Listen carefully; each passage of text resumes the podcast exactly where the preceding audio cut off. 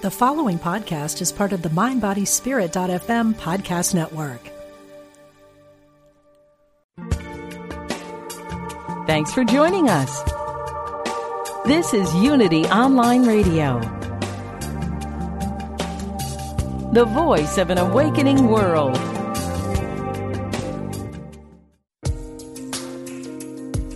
Fascinating interviews and compelling conversations. Be present the Diane Ray Show. Hello and welcome to the show today. I'm really glad you guys could tune in. And if you were really lucky and on Instagram just a, a, minute or so ago, I actually did an Instagram live to promote my guest. And my Instagram lives have a lot to be desired, okay? So go easy on me. But anyway, I'm just very excited about my guest, so I wanted to, to get the word out. So when I got a hold of the book that we're going to be talking about today, Leap to Wholeness, by my guest Sky Nelson Isaacs, I flipped it over and read the I read the back, and it says Sky Nelson Isaacs explores the quantum mechanics of a holographic multiverse and explains what that means. And I said, wow, this is going to be so cool because I would really like to know what that means. I've been really mm-hmm, fascinated mm-hmm. with quantum mechanics and, and wanting to know what it's all about. And I know, kind of on the most basic level, that it's the study of the invisible world of how things work. And we're talking way beyond just atoms and molecules, even smaller than that. And I also know that in quantum mechanics experiments, that the act of observing things affects the outcome. Well, other than that, I don't know a whole lot. And I'm hoping that Sky today can shed some light on this very mysterious world and explain how it applies to our very real world and our real world lives today. And Sky Nelson Isaacs is a theoretical physicist, he's a speaker and author and a musician and he's a very good one. His music is really great. I went and checked out some of it at skynelson.com. It's really good. So I hope you guys go over there and, and maybe hear what he's doing. And he's also the author of two books, Living in Flow, and his new one that we're going to be talking about today, Leap to Wholeness How the World is Programmed to Help Us Grow, Heal, and Adapt. And I want to welcome Sky to the show. Thanks for joining me. Thank you, Diane. It's so great to be here. I really appreciate your show. Well, it's really awesome to talk with you. So, just like right off the bat, I just want to get this off my chest is that I am a little intimidated to even be talking with you because one of my one of my fantasies, you'll laugh at this, is to be able to walk into an auditorium in a college like you see in the movies, you know, like Good Will Hunting, and just be able to write some complicated math equation on a giant blackboard and to be able to explain the meaning of the universe to people string theory and all of this stuff. And the reality of the situation is that I'm someone who still counts on their fingers when they're adding or subtracting things, you know. So my math skills are not that great, and so I've always been in awe of people that can understand that world and and I'm hoping that you can break down some of that world uh, a little bit to me. And I've really been enjoying your book. I just want to tell you that I'm I'm almost all the way through with it actually. So I just wanted to ask you first off, what is your hope with the book and and getting it out there? Well, thank you for reading it and. Uh, I'm really grateful when people take the time to read what I've written, and uh, I, I try and read as much as I can of other people's work, but I don't, I, I, can't, I can't keep up. So I really appreciate that you've taken the time to do that. And my hope is that the the way that I have thought about and and formulated the the worldview, which is based on some of the science that I've done myself and that other people have done, of um, you know that it can really transform the way we think about our lives and about the cosmos. I think having a sense of awe uh, about the universe we live in is really important, a sense of wonder about it. And we forget that a lot of times when we're going through our day to day lives. And I have the blessing of studying a science that I find really awe inspiring. When I learn something new or, or remove a misconception that I have about the cosmos, about space and time, things that I take for granted, I experience a sense of deep connection and wonder that I think is really, really valuable. So I hope that people will get a sense of that from reading the book, as well as a sense of personal insight as to their own uh, ways that they filter information that they take information in and they don't actually see what the world is really like, but they see their own perception of the world, and that influences how they choose to respond. And then it sets up a whole cause and re- cause and uh, reaction around how we interact with the world and what types of synchronistic experiences we have that either support us or maybe get in the way and detract from what we're trying to accomplish. Well, I love that whole concept of the book and how you you weave that through all of the chapters. And so so first of all, for people like me just to wrap our little pea brains around it, when you talk about a holographic world because when I'm looking around right now at my cramped and messy office, you know, it's it's all in in 3D and it seems to be real and, and my reality. But then if you look at a at a hologram, that can also be 3D and may seem real. And here was here's an example. So before the interview, when actually even before I started reading the book, and I'm like, wow, what's a holographic universe? That's pretty cool. And so I'm thinking, okay, what's a hologram? You know, what does it really look like? So I went on YouTube and I looked at the hologram of Tupac Shakur doing that uh, Coachella appearance. Did you ever see right. that? Uh, okay. not, I'm not sure so, I did, but I've heard about it. It's famous. Well, it's it's amazing. Yeah, I mean, just the fact that.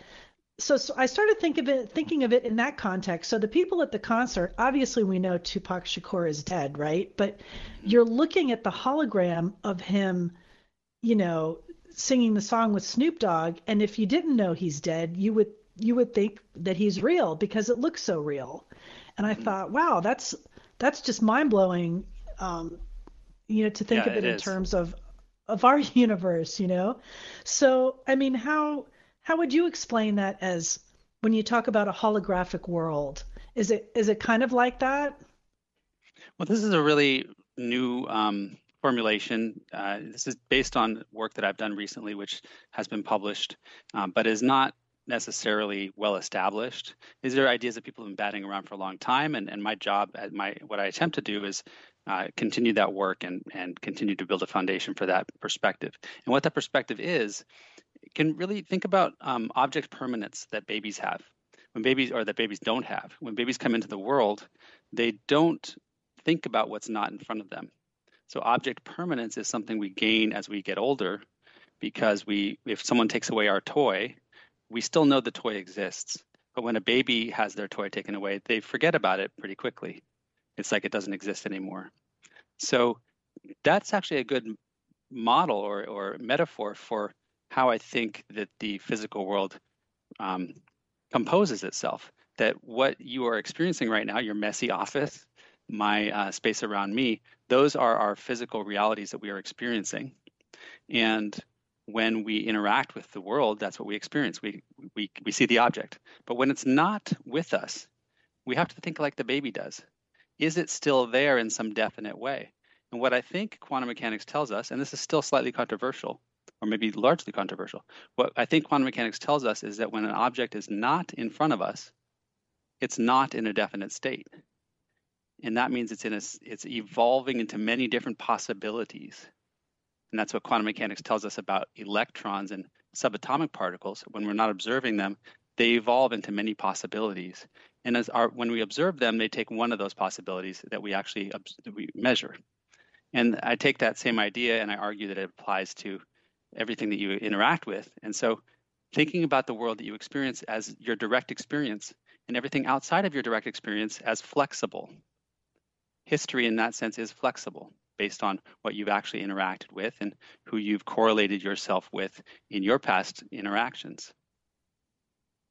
Right. And you talk about that as we get more into the book, that it's all the world filtering through our past experiences and what we choose to react or interpret from that, from our past experiences, what we're looking at. We kind of we filter that information, which I thought was really cool. I mean, the way you explain it is um, is really is really amazing, and also you make it easy for for pea brains like me to really understand. Um, well, I try I try to about. reach so, as many different types of people as I can, and um, most people don't study physics like most people. So right. Um, I, I, want to be able to communicate as much with this amazing information and these ideas, which uh, kind of expand the way we think about things. And what this model leaves open is that when you when you think about what you're about to experience, it, it increases the realm of possibilities. Like if you're expecting to go into a cafe and get a cup of coffee, but you don't think about all the things that could happen in there, like who you might run into or who might hand you a business card, somebody you don't know that hands you a business card that turns into a new client. These are all the things that you can't predict, but that are actually flexible based on um, you know the past, their past as well, and how everything comes together, funnels together to a given synchronistic connection. Right, and the way you explain it in the book is is so fascinating, and I I really liked, and I wanted to talk about that about synchronicities, because I love to be aware of synchronicities, and I think maybe sometimes I personally apply more meaning to them than I should. But I loved some of the examples that you shared in the book and what you just said that those synchronicities, depending on our filters and then our choices after that, can can determine things in a variety of ways, right? And yeah. so I wanted to share I wanted to share a synchronicity with you that I experienced, and then maybe we could right. see if, see what really happened. Maybe it wasn't my psychic ability but it was just a synchronicity. I don't know. I like one of the one of the things that I really was excited to talk with you about because I do think that this is like magic. You know, it's it's like real magic that exists. The the quantum mechanics world. You know, the fact that you can observe something and then it, beca- it becomes something else or it or it reacts in a different way. You know, I just yeah, think that's I like really to cool. say that the cosmos so, is responsive. Yes, like uh, like it's a we live in a participatory universe, right? As we participate yeah. in it, it, it responds, and that's yeah. that's kind of uh, some of what you were saying in the book too. So here's my synchronicity, and I liked some of the the ones that you shared in the book as well. So I was on a plane coming back uh, to Florida from Atlanta. I'm, I'm from Florida, so I was coming back there at the time, and I had a thought very clearly in my mind that a guy that I knew John Parker is going to be on this flight. And he wasn't even really a friend that I had a connection with. It was a guy that I knew that I had worked with. So I'm sitting there like, you know, that vegetative state you're in when you're on an airplane. and. I had my eyes closed and I had that thought, John Parker's on this flight. And as I opened my eyes, he was walking down the aisle. Now mm, that's wow. just kind of a, a co- it's a co but I had a weird feeling when that happened. But when I thought about it later, as I dissected, you know, I'm thinking about, it, I go, well, he, I was working at a radio station and he was a record rep that often took that route, you know, from mm-hmm. Fort Lauderdale to Atlanta. So it mm-hmm. really, so if I broke that down and took took away those variables, it really wasn't that much of a coincidence, right, that he was on that flight. But the fact that I had that thought at that very moment, that was weird. Yeah, so anyway, I think it's really valuable. I just wanted to, to share that to you. I think it's really valuable to not look at, you know, the likelihood or the unlikelihood of an event and say, well, that's not really a synchronicity because it was, you know, it was likely to happen. He was he takes that flight regularly. Um, what's really amazing is that these types of experiences happen so frequently. And when you right. have slightly improbable experiences that happen consistently and you can count on them, you can know that you're going to have some cool experience or that if you take a risk and go out on a limb on a job that you're going to have circumstances work out in your favor, you know, to help you along the way.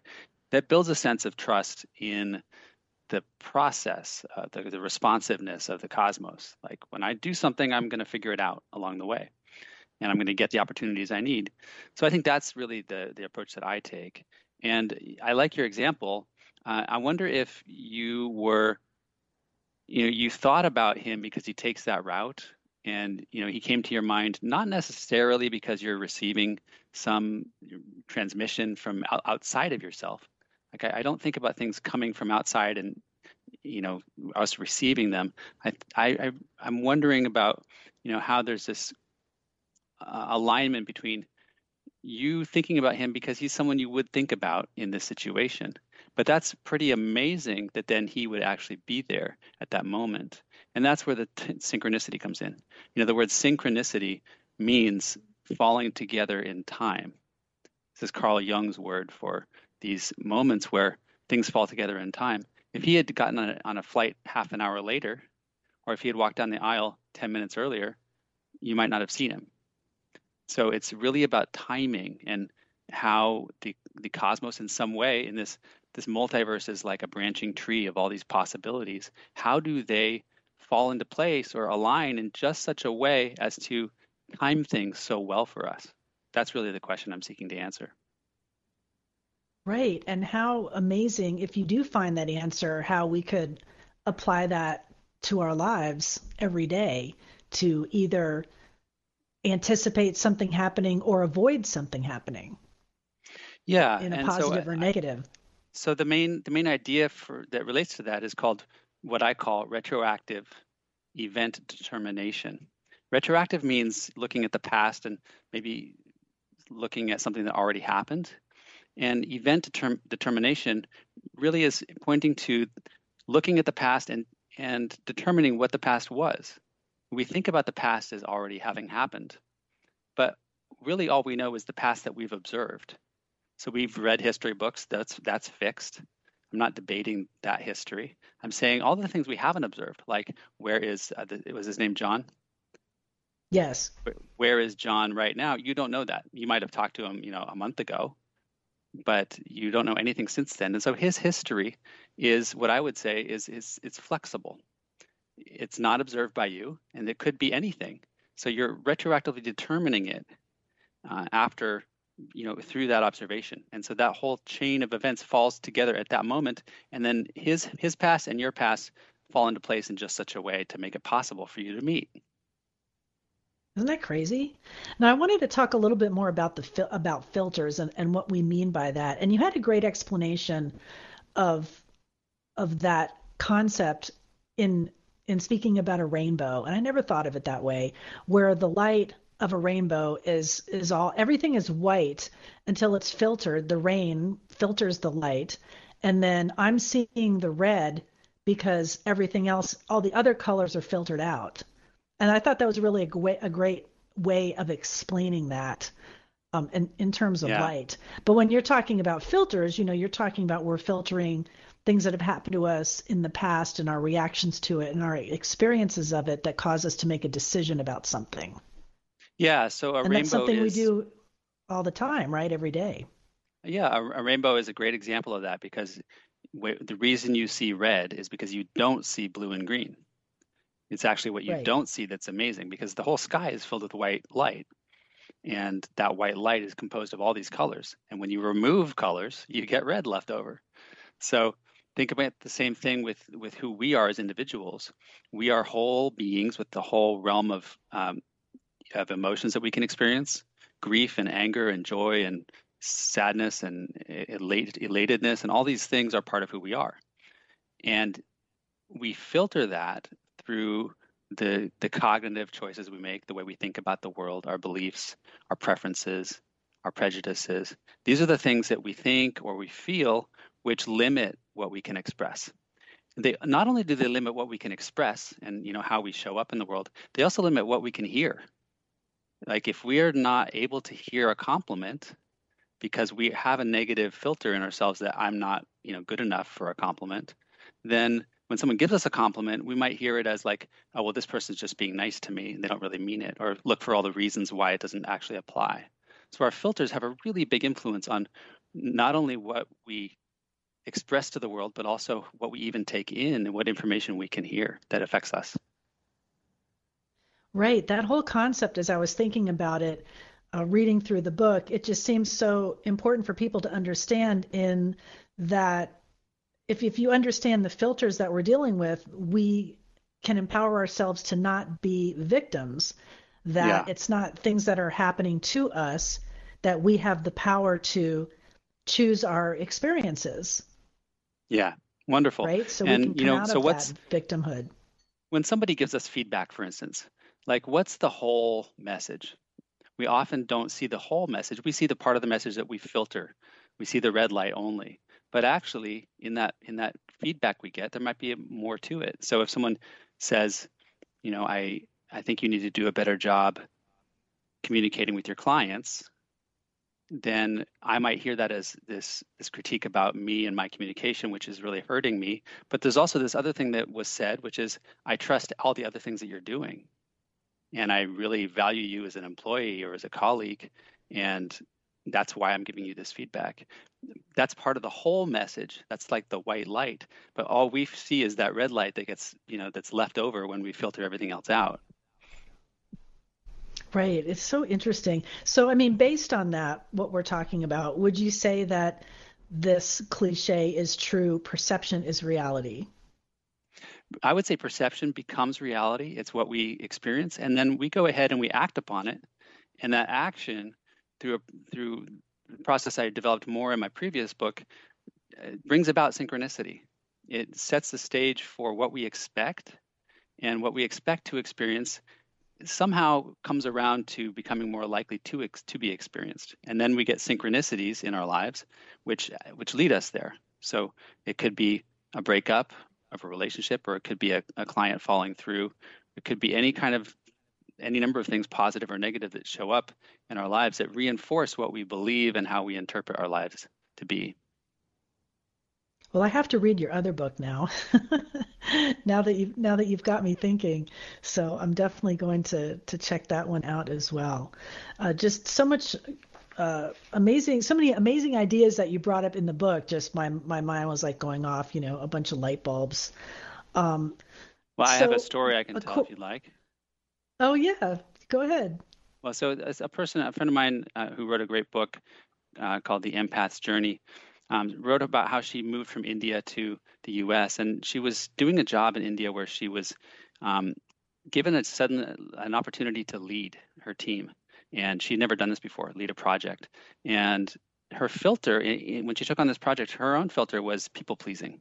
So she was you know listening to what the client wanted and sort of re- reacting to it and and giving it to them and not really managing the scope of the project. And she realizes that now but she didn't know it then. This was her filter. And ultimately the project really didn't go well. The client wasn't happy. It didn't succeed. And she felt really bad about it. But she realized that she didn't have any of the things that she was afraid would happen didn't happen. She didn't get reprimanded. She didn't lose her job. She life went on and she grew from the experience, and it gave her the confidence to fail that actually led to her being able to pick up her roots and travel to the U.S. and, and set up a life here that she wanted. So these experiences which show up in our life can be seen as um, purposefully or or usefully given to us to help us grow and, and get to the next stage that we want to get to, even if they feel like uh, something's falling apart in the moment. Right. And I love how you say in the book that failure can be a gateway to a new level of learning, like like you just shared with your friend. And I just thought, you know, it's so funny how we are so afraid of failure, you know, that we're afraid of the perceived weakness and you know, shame or whatever other feelings that come out of that. But there are really so many ways to refilter, like you just like you just explained in that in that example, those failures that we all experience in our lives and reframe that to where it's it's not something to be ashamed of, right?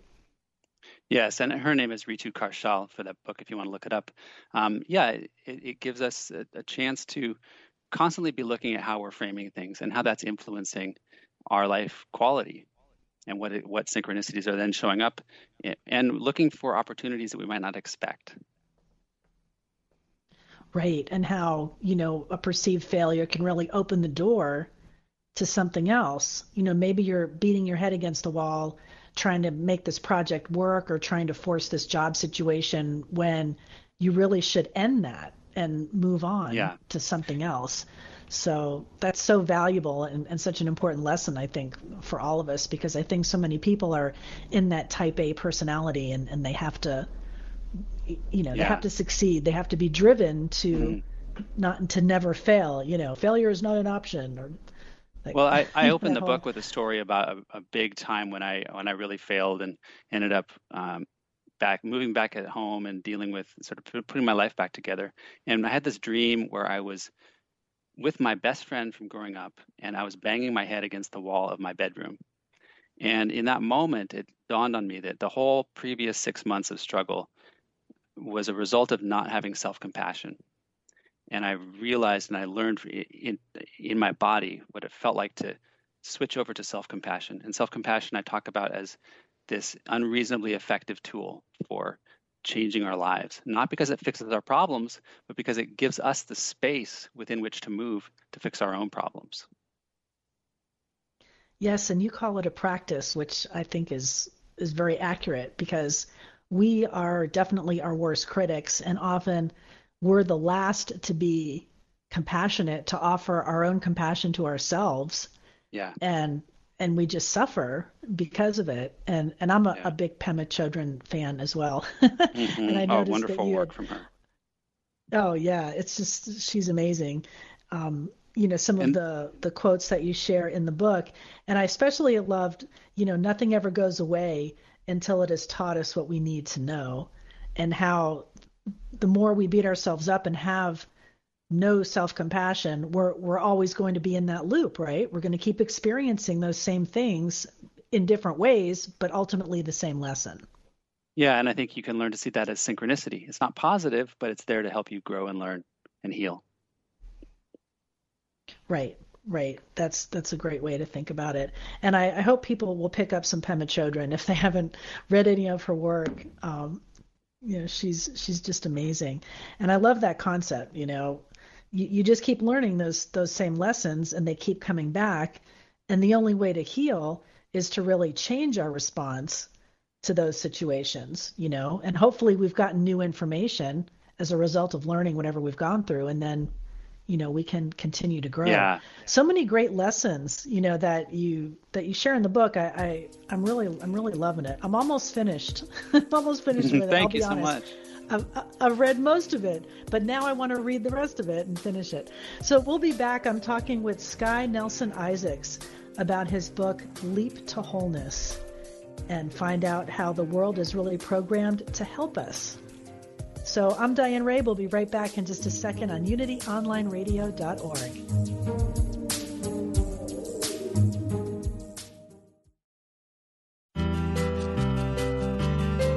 We're glad you found us. This is Unity Online Radio, the voice of an awakening world.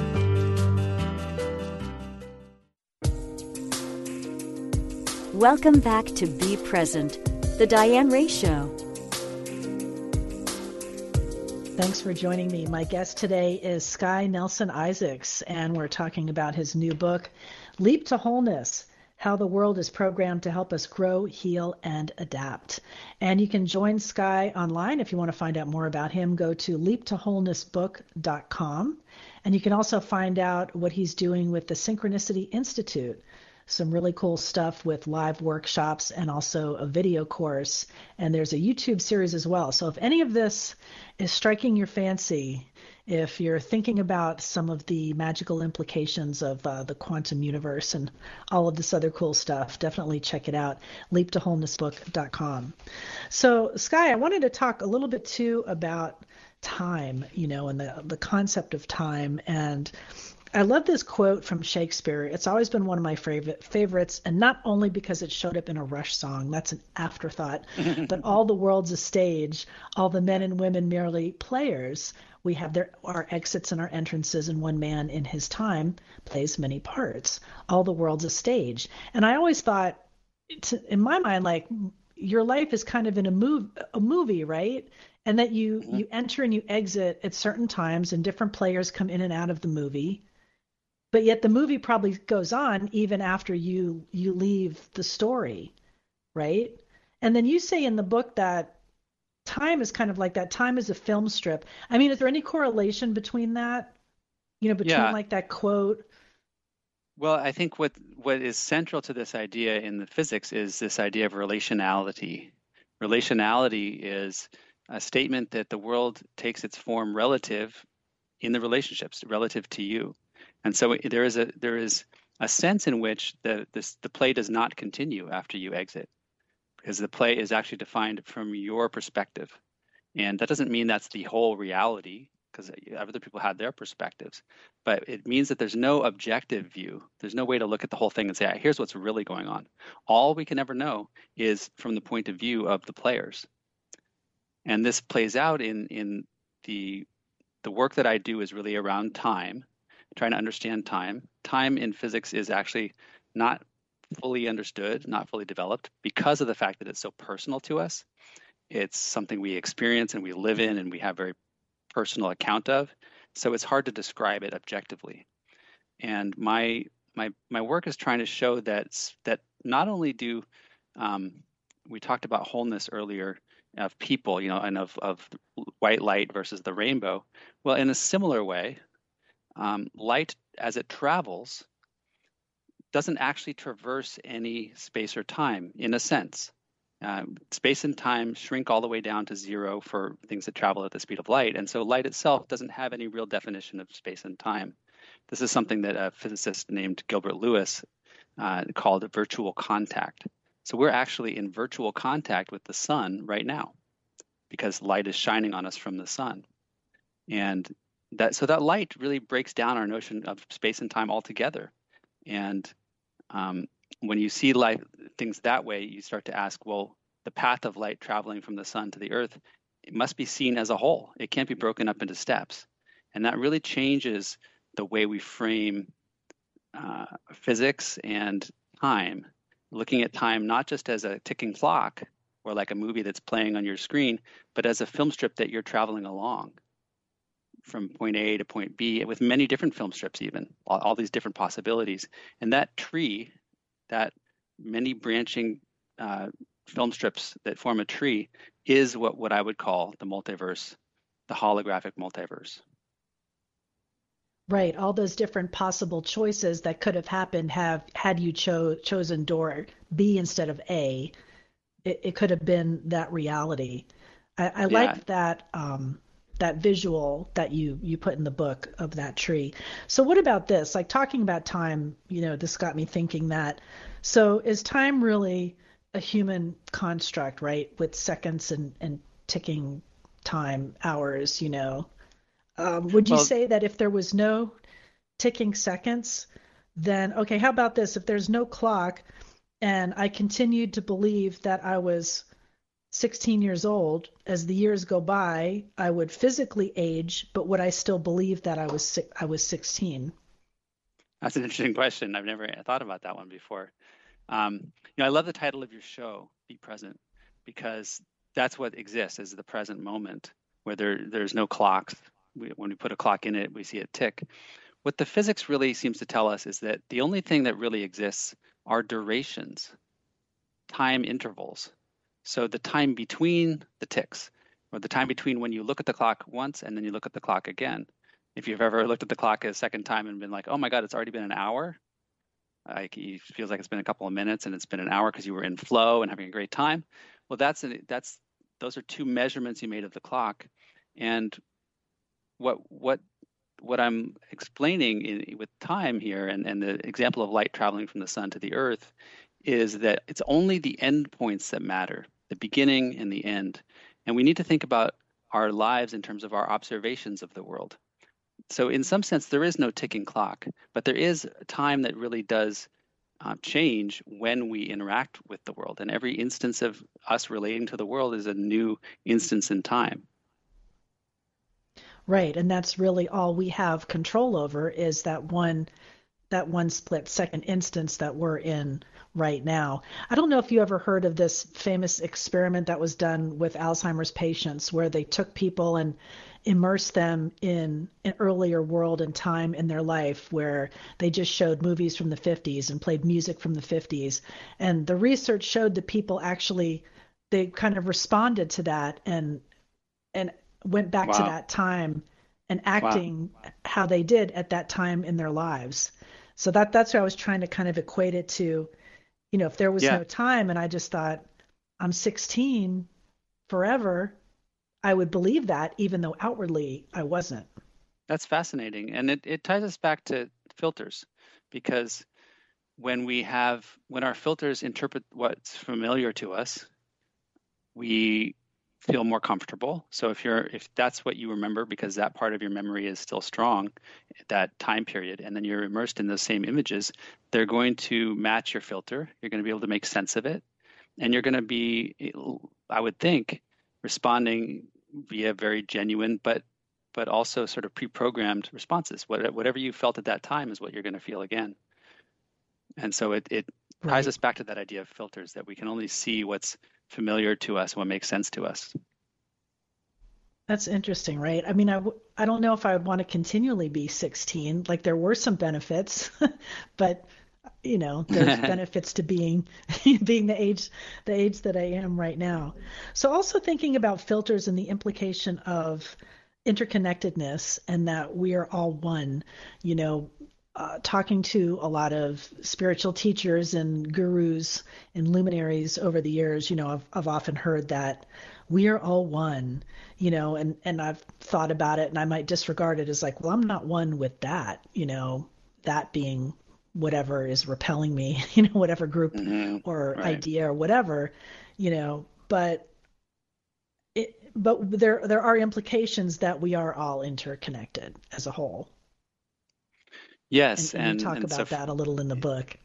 In in the physics of it, uh, what I described about light traveling, sort of, it gives us a real concrete and grounded sense of what it means for something to be whole, because that path of that light over time and space is whole. It exists as a whole. It can't be divided into separate chunks and analyzed separately. When we look at our personal lives as sort of an analogy, using the physical world as an analogy for our personal experience, you're referring to, you know, how I do think of the world as a reflection of myself.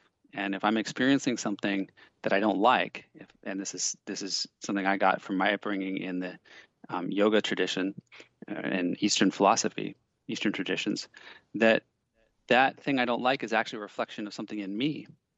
And so I noticed, like, for instance, as a parent, parenting for me is a really big part of my spiritual path because it helps me really see myself on a daily basis in my reactions.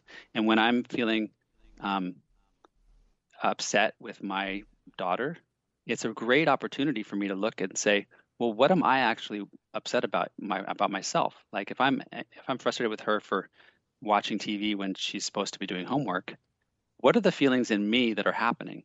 Am I am I worried that she's going to grow up with this TV habit and she's not going to do homework and she's going to be a dropout? Uh, what are the what are the actual things that are going through my mind and my heart that are filtering the information that lead to this experience that I'm having? And we can I, I've learned a lot from my daughter about how to open those filters a bit to see it through her eyes. And remember, it comes back to the idea of being 11 again. Like remember what it's like to be 11 and be able to let some of that back into my life personally. Right. It's such a great lesson. There and then and there were so many ideas like that that have popped up in, in the course of me reading the book that are really profound. And there's one thing I really wanted to ask you about because this is a a term that I've always hated is the term of everything happens for a reason. And you mm-hmm. specifically mm-hmm. say that clearly not every event is purposeful or de- you know decided by some outside power source. And i read that i'm like yes. Yeah. I, I, agree with that. Because i always I, I know people would say that to make you feel better like there's a reason for this horrible thing. Everything happens for a reason. And i'm like no everything doesn't. And i, yeah, I like I that you mentioned that in the book one of the things that I've learned a lot over the past years uh, is about my own privilege and the different ways in which my view is is singular for me, and it's not the same experience that everyone else has. And there are there are ways in which synchronicities are not possible for people who have constraints, whether it's due to systemic racism or other other forms of of um, obstruction that are not in their control, or whether it's an illness that comes into our lives.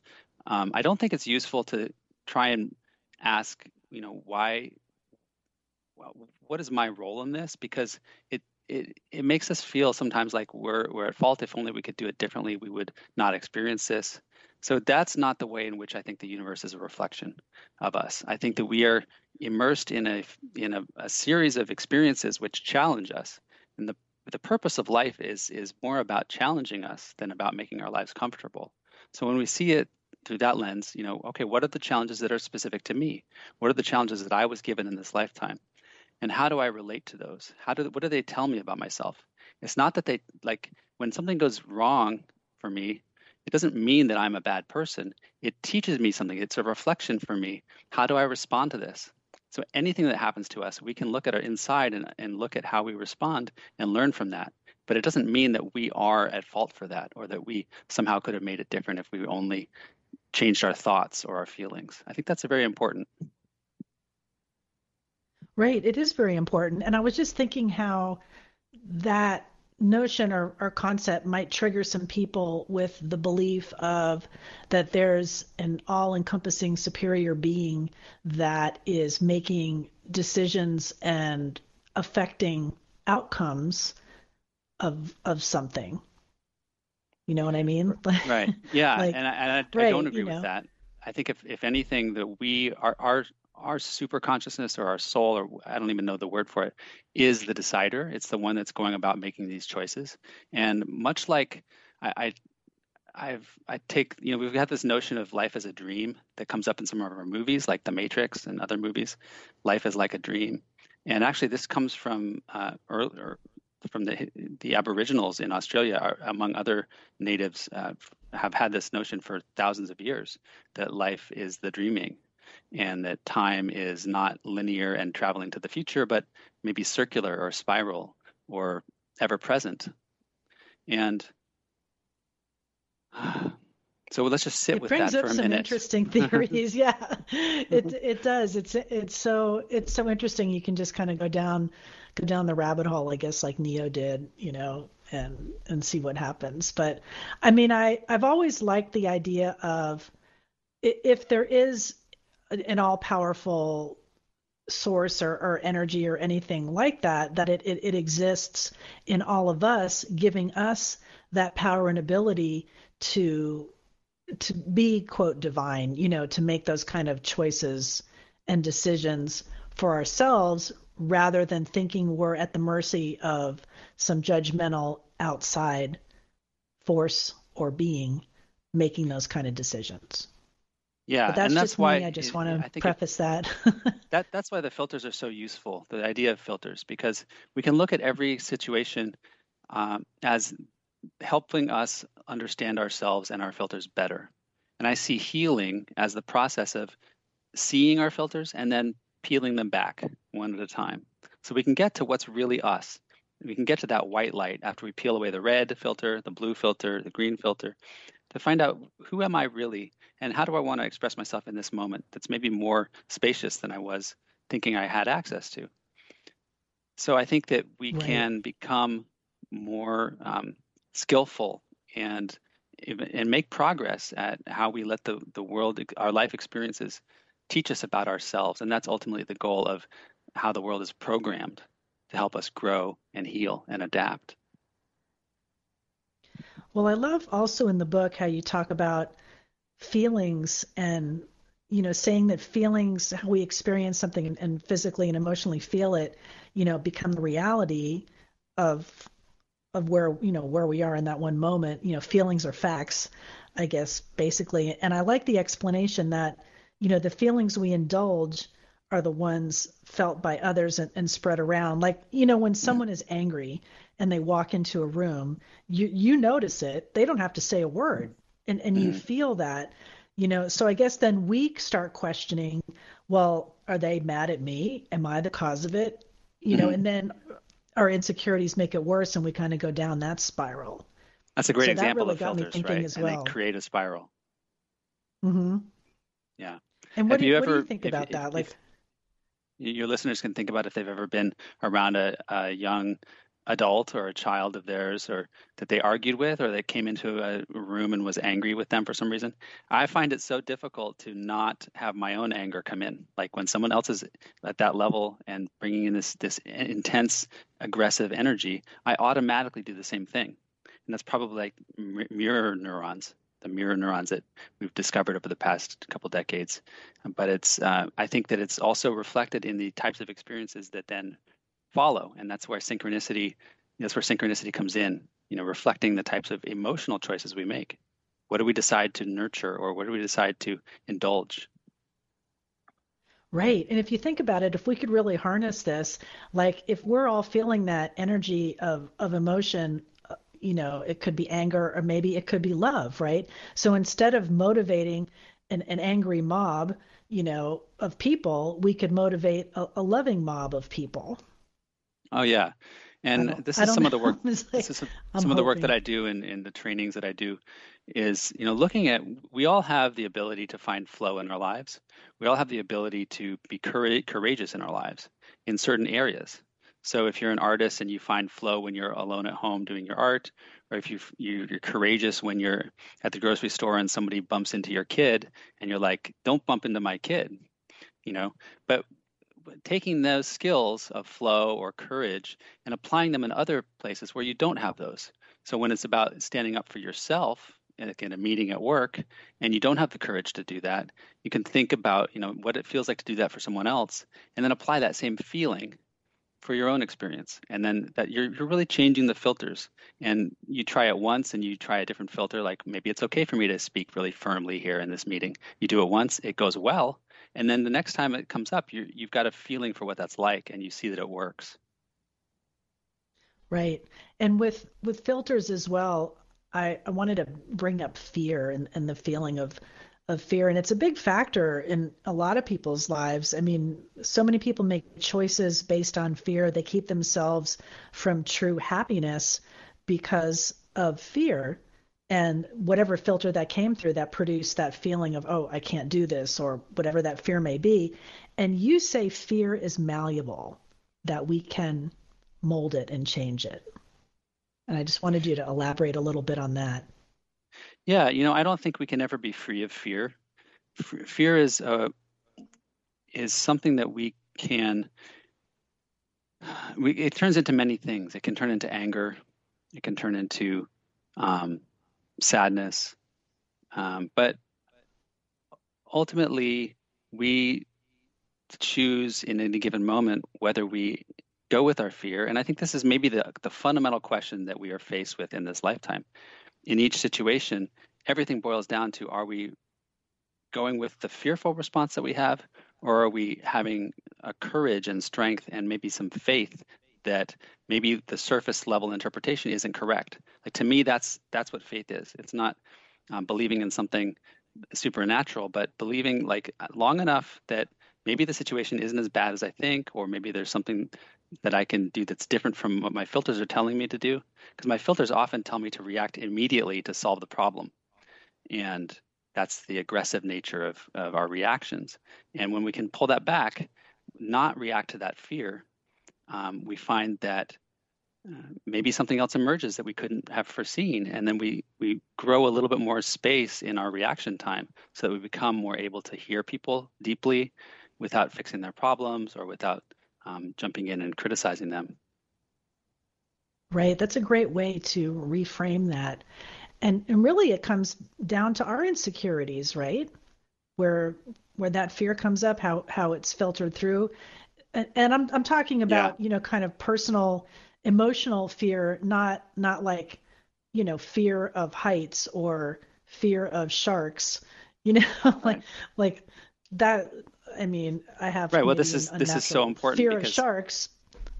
Um, some people deal with fear that's that's, that's very real. If you live in a country where you're threatened, or a place in the world in this country where you're threatened on a daily basis, if you live with systemic racism and you're a person of color that gets pulled over by a police officer, there's a reason why you would have some fear.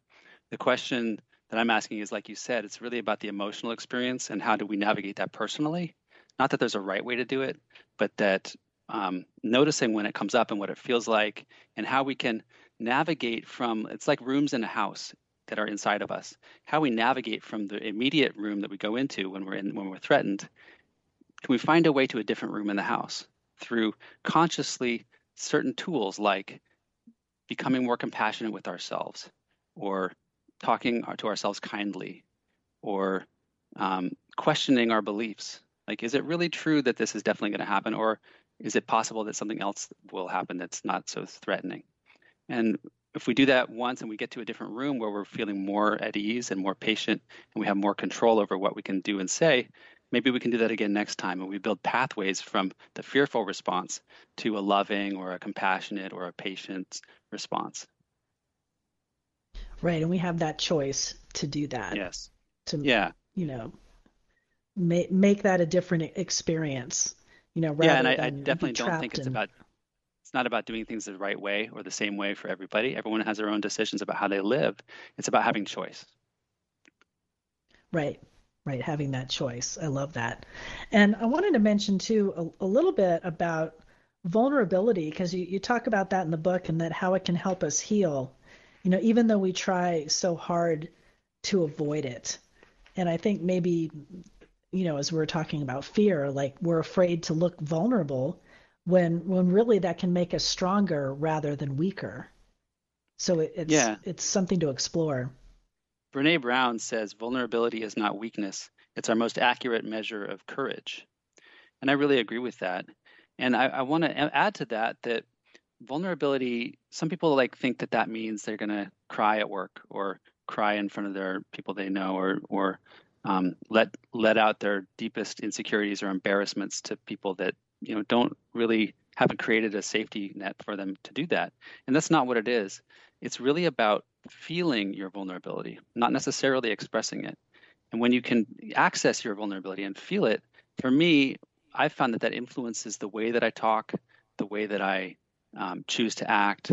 I don't necessarily people don't necessarily know what I'm going through, but they can feel that I'm that I'm present with my emotions, that I'm not cutting off those emotions. It makes me more present. Right. It's it's something to think about. And your book's given me so many great things to think about. I, I spent a lot of time with it last night, uh, reading it over. And we just have a few minutes left it's been really fun to talk with you, and I really appreciate you giving me all this time today and talking with uh, the Unity Radio listeners too. So we've got a couple of minutes, but I just wanted you to talk a little bit about the Synchronicity Institute that we mentioned a little bit earlier, and what you're doing with that, and some of the things you're working on. Thank you. Uh, we are the, the book is the latest thing. We're also working on a mobile app to help you track synchronicities. So that's kind of interesting.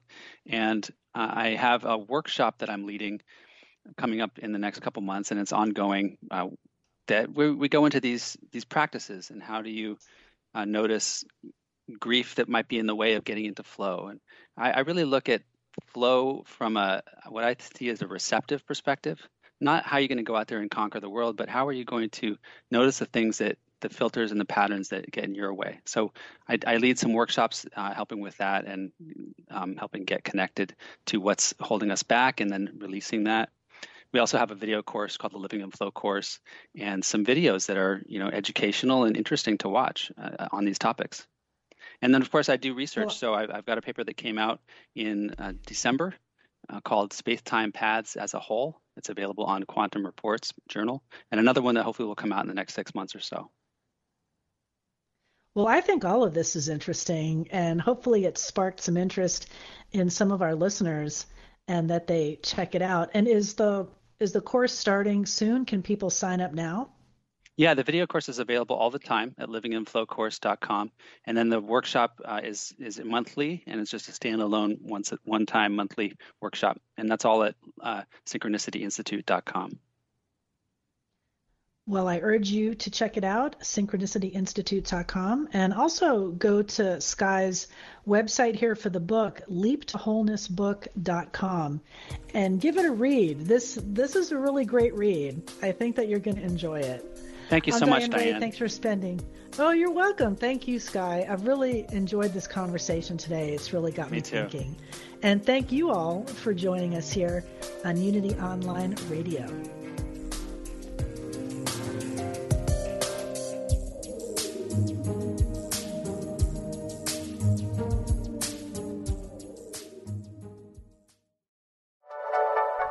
Thank you for listening. This is Unity Online Radio, the voice of an awakening world.